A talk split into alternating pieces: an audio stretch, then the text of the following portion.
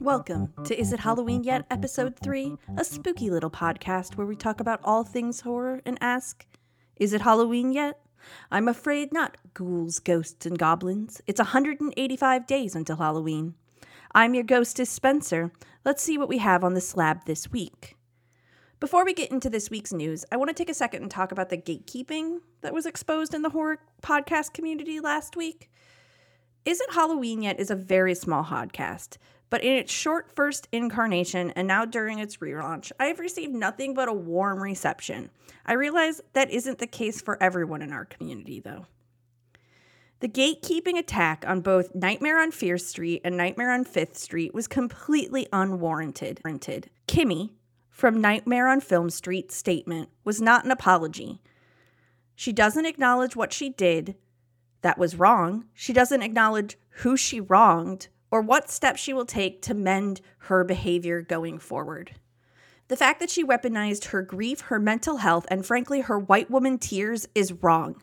Instead of taking stock on how her behavior was harmful, regardless of her intent, she centered her pain and tries to paint the victims of her actions as people who don't respect the space that she has carved out. The only person who wasn't respecting people's work was her. John's silence and the fact that they seem to just be waiting out this storm is disappointing. I listened to Nightmare on Film Street for years now. It was one of the first horror podcasts that got me into horror podcasts. I cannot be more disappointed in John and Kimmy after all of their grand overtures of how they want to make horror inclusive but when pushed on making a mistake, which we will all make mistakes, they completely didn't take ownership of those mistakes. We can all have funny, punny names and thrive. There's room enough for all of us to find our little part of the horror community. So I hope that you will give Nightmare on Fear Street and Nightmare on Fifth Street a listen. I'm sad that I found these great podcasts under this circumstance, but I'm grateful to have found their voices and their community. So let's get on to the news. Netflix is bringing us the Turkish thriller series Fatima. It's out now. The story revolves around a cleaning woman who's trying to piece together her husband's disappearance while also taking justice via murder into her own hands. It's top of my list for when the Crypt's Media Room has a TV.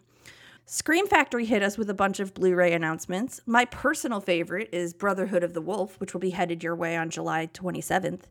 Also worthy of a spot in your collection is the 2005 remake of House of Wax, a fun horror movie with a sexist as fuck marketing campaign. This new collector's edition has an interview with Paris Hilton, so I'll definitely be picking that up on July 13th.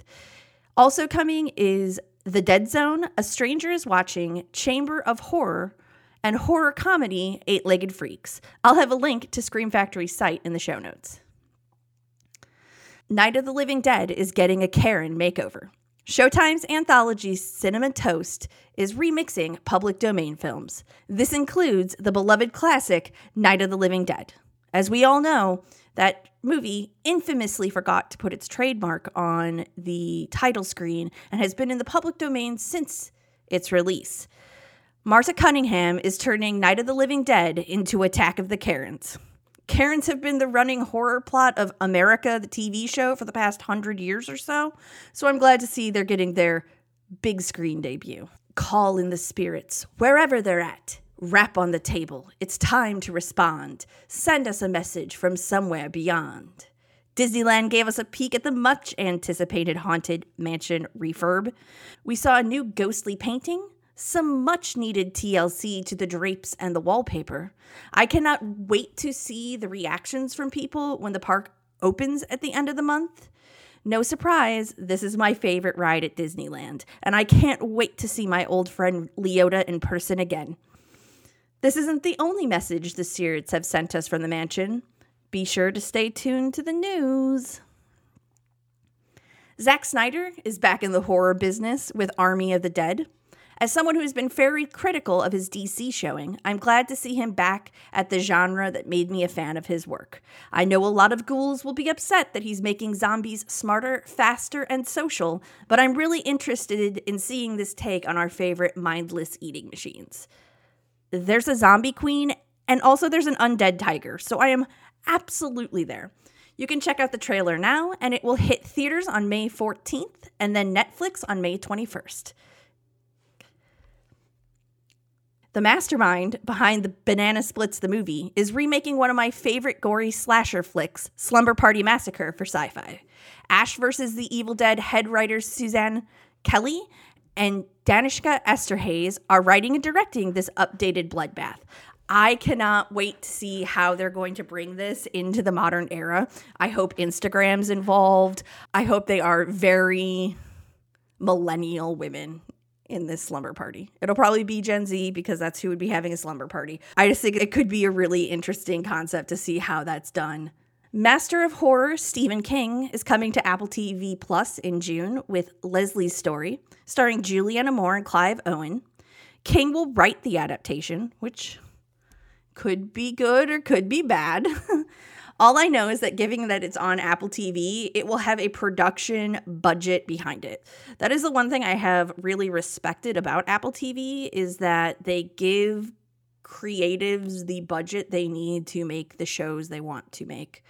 I really enjoyed the first season of Servant, and that seems to be the closest thing that Apple TV Plus has done to horror. You're Next writer, Simon Barrett, is taking his first stab at directing with Seance, a story about an all girls academy and what happens when a group of girls perform a seance. One of them ends up dead by morning, and it leaves the rest of them to wonder what kind of ancient evil they have awoken. The trailer for this looks awesome. I love the faces in a black hole that disappear that are clearly like a nod to the exorcist like right like i love all of that kind of stuff i also loved You're Next so i can't I can't wait to see this. Ghostface is back, and this time he isn't taking any chances on his identity getting leaked before showtime. Learning the lesson that horror fans are a spoiler hungry bunch when Scream 2 script was leaked. The creatives behind next winter's Scream 5 have multiple versions of the script.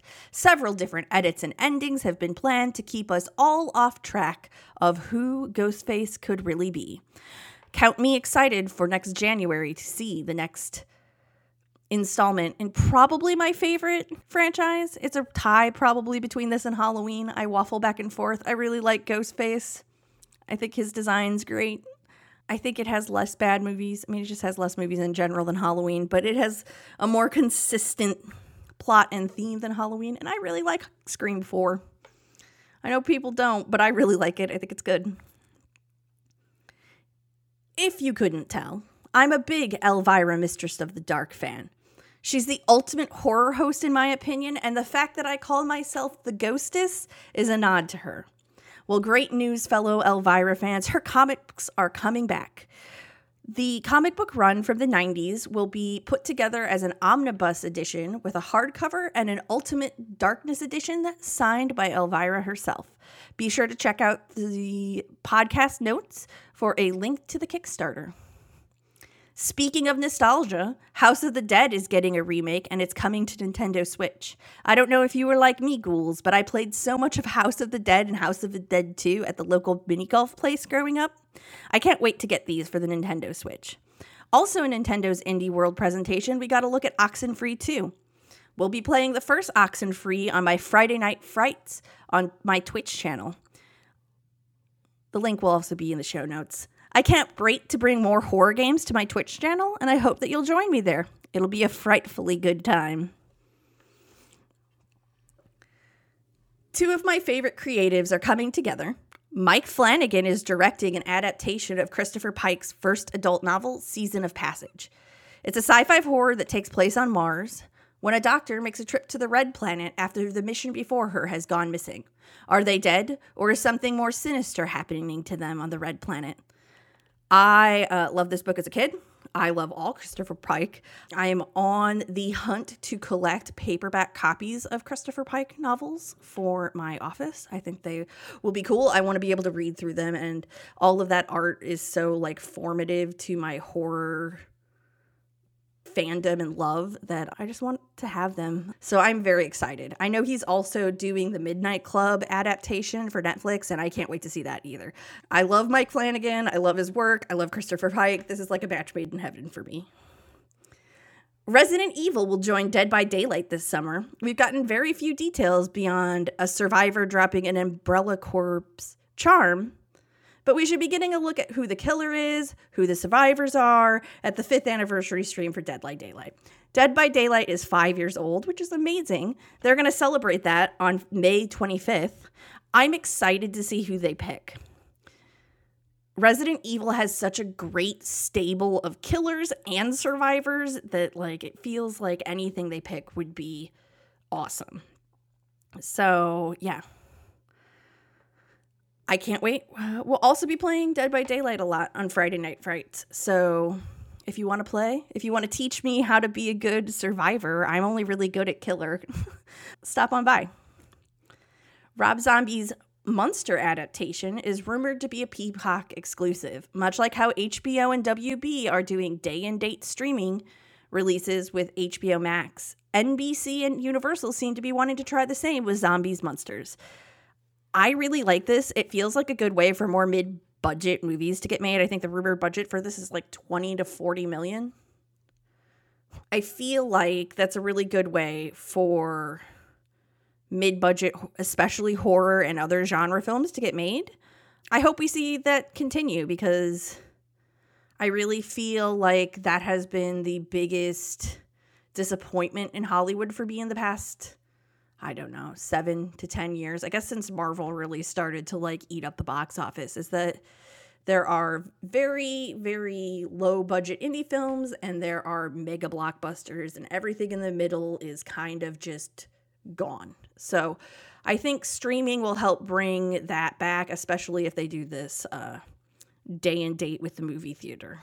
And who knows, there's going to be a lot of people who don't want to go to a movie theater anytime soon, even if they do get vaccinated. Speaking of HBO Max, we're going to talk about Conjuring The Devil Made Me Do It. The trailer was released last week, and I am not here for it. The first two Conjuring movies made me uncomfortable, but not in such a way that I couldn't enjoy them for what they were. I know that the horror community loves Ed and Lorraine Warren, but there's so far from the heroes that these movies portray them to be. And I get it, it's fantasy. Like, I understand. It's a fictionalized movie. We do this with biopics. I'm not super like into that either.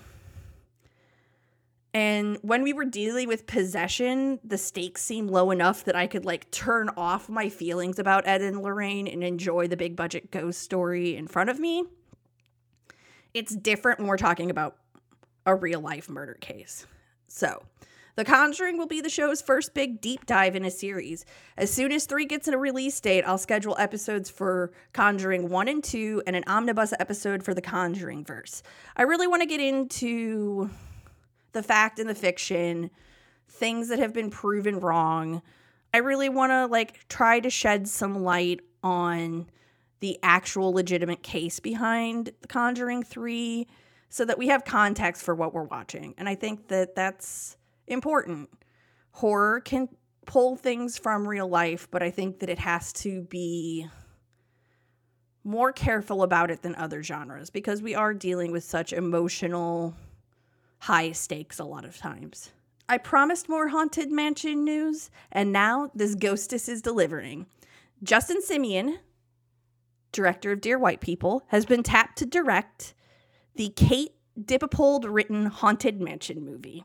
The film will be a standalone film, but I hope it will include some of our favorite ghosts from the mansion. The first try at adapting this beloved attract the first try at adapting this beloved transaction into film didn't go so well. 2003's Haunted Mansion is hated by audiences and critics alike.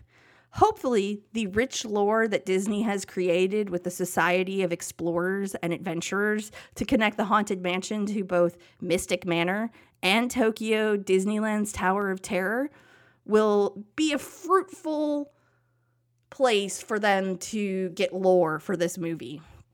I would love to see Harrison Hightower III on the big screen. If you do not know what the Society of Explorers and Adventurers is, I will link you to a Crying on Main Street episode where they get into all about it. It's this very cool thing that Disney has done to connect various attractions in the park. I mean, that's one of the things I love about Disney parks is that they tell a story in a theme park also. So, you should check it out if you like spooky things because it's based a lot on those three spooky attractions. Our final story today Adam Wingard reveals he was inspired by the oh so bad it's good cult classic Jason X. I mean, how much Jason X can there be in the news? It was trending on Twitter the other week. Now we're talking about it here. I'm glad that this movie is getting the love and respect it deserves. Uh, the kills in that movie are fantastic, even if the plot is lacking. Uh, and sometimes you just need a good there for the kills movie. If I'm in that mood, it's Jason X every time. So, during a Reddit AMA, Wingard revealed that the fight with the Nozuki was inspired by the holodeck kill in Jason X, where Jason beats the camper to death in their sleeping bag. This fight was awesome before knowing where the inspiration comes came from, and now you cannot unsee it. After you know that and go back and watch it, you just can't unsee it. It makes it more epic to me. I hope that we get more of Adam Wingard's like horror sensibility in future MonsterVerse movies. I hope we get future MonsterVerse movies. I think I saw maybe something a little bit. We'll probably talk about it next week. Son of Kong, maybe. Uh, sign me up. It's now now time to talk about the Mortal Kombat review. Get over here! I went into this as a lifelong Mortal Kombat original fan I hate Raiden. There's things I don't like about it. I hate Raiden. Like I think that's like pretty low key. Everyone has that feeling. But I have loved that movie just because it was silly and campy and everything that like I as a child wanted a Mortal Kombat movie to be. This new Mortal Kombat movie is good. I like it. I think it's really fun. I think if you like the Mortal Kombat franchise, then you will absolutely enjoy this. I I'm trying to do this in vague generalities now before we get to the spoilery part of the review because I I don't want to spoil it for people who want to see it.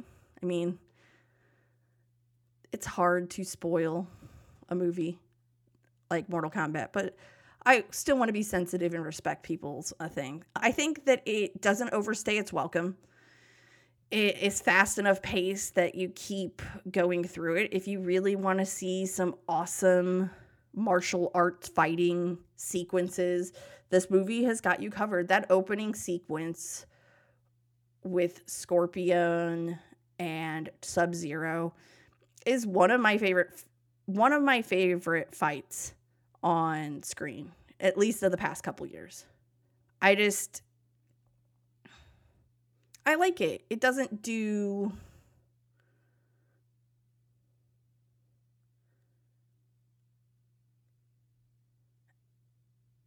it I like it. It doesn't it doesn't make you feel like you have to be an expert at the insane batshit lore of the Mortal Kombat series, which has just gotten crazier and crazier and crazier since Mortal Kombat 9.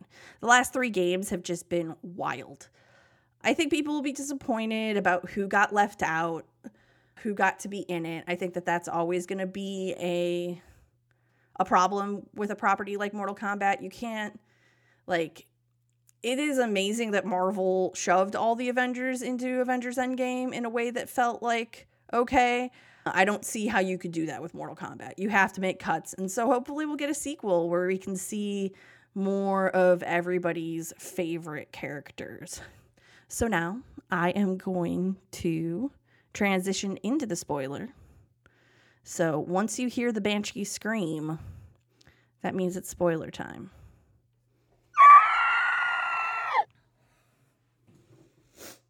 All right, can we just talk about Goro?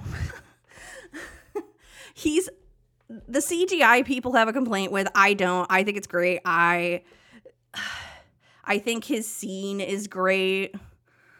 I am a little sad that they take him off the board, but like it's Mortal Kombat. People are going to have to die. Like that's part of it, right? And I think it understood that and just was like it, it's just got to happen, right? I really like the story with Bi-Han, Sub-Zero and Hanzo Hayashi Scorpion. I think they do a really good job of setting up those two as like the main conflict and Cole Young is a great addition. Like I like his arcana. I think his power's pretty sick and I think his like costume design looks cool. And I think that they were right to make a original look in character for the audience. I think if it would have been Johnny Cage and they tease Cage at the end, I think we're going to get Cage in a sequel. I think this movie's done well enough to get a sequel. So we're lucky on that fact. But I think Cage, Johnny Cage has too much baggage for not committed Mortal Kombat fans to get in. And Cole Young really offers a a way in for people who don't play this video game. So that's exciting because it expands who can be interested in Mortal Kombat and maybe then they'll pick up the video game and like I don't mind losing Johnny Cage to get that. I mean, we had Kano, who is awesome. Josh Lawson as Kano is fantastic. I love the heel turn. I love the part where he pulls the heart out, Kano wins. Like, I do love that they interjected a lot of your favorite sayings into this movie in a way that felt like fun, where you could like cheer and scream and like just have fun. Granted, again, we're moving, so the crypt is not fully furnished or anything yet. We have like a lot of our stuff coming. Our TV is one of those things that's coming. And so I watched this just hanging out on my iPad with spatial audio on. And it was great. I felt like I was immersed in it, even though I wasn't watching it on a TV. Though I do suggest please watch this on the biggest screen you have. That said, I can't wait to watch it once the TV's here. Like once the TV is here and we have the couch and all that stuff, like I can't wait to watch this again yeah, it's just silly and fun and it doesn't take itself too seriously. I was afraid that with Shang Tsung, we would get too tied down into who is his boss, right? Like, what's the conflict between Shang Tsung and Lord Raiden? And they really just didn't do that. They really just left those characters to be like kind of the people guiding the story along so it could focus on the heroes. My one complaint is that I wish there was more Mileena. Like, give me that big teeth girl any day of the week. I love her. I wish there was more of her in it. That like is my complaint is that there isn't enough Mileena. But again, like it's hard to balance. How many are there? One, two, three, four, five, six, seven, eight, nine, ten. Ten different Mortal Kombat characters in this. That's crazy. So they did a good job of balancing it. I think they did a handled a really good job with uh, Jax. I liked that storyline. I liked the interplay between him and Sonya Blade. Yeah, all in all, this was an enjoyable experience. I like it. I can't wait to watch it again. You should watch it before it leaves HBO Max, or I guess if you're vaccinated and like comfortable going to the movie theater, go to the movie theater to see it. It was great. That's that's my refrain. It was great. It's fun. Good fun. Not trying to change cinema or push forward the genre, but a really solid movie for a subgenre of video game movies that seems to mess it up every time it tries. Not this time. They really got it done and they really did it. So that's it for this week's Is It Halloween Yet? I'm the Ghostess Spencer. You can find me all over the internet as Miss Nintendeek64. You can check out my video game podcast, The Weekly Patch. It goes out on Wednesdays at theweeklypatch.com. You want to connect with me and the podcast? You can follow us on Instagram or Twitter at a Halloween Club, soon to be on TikTok too. That's going to do it for me this week. have a great night. Sleep well. Or don't.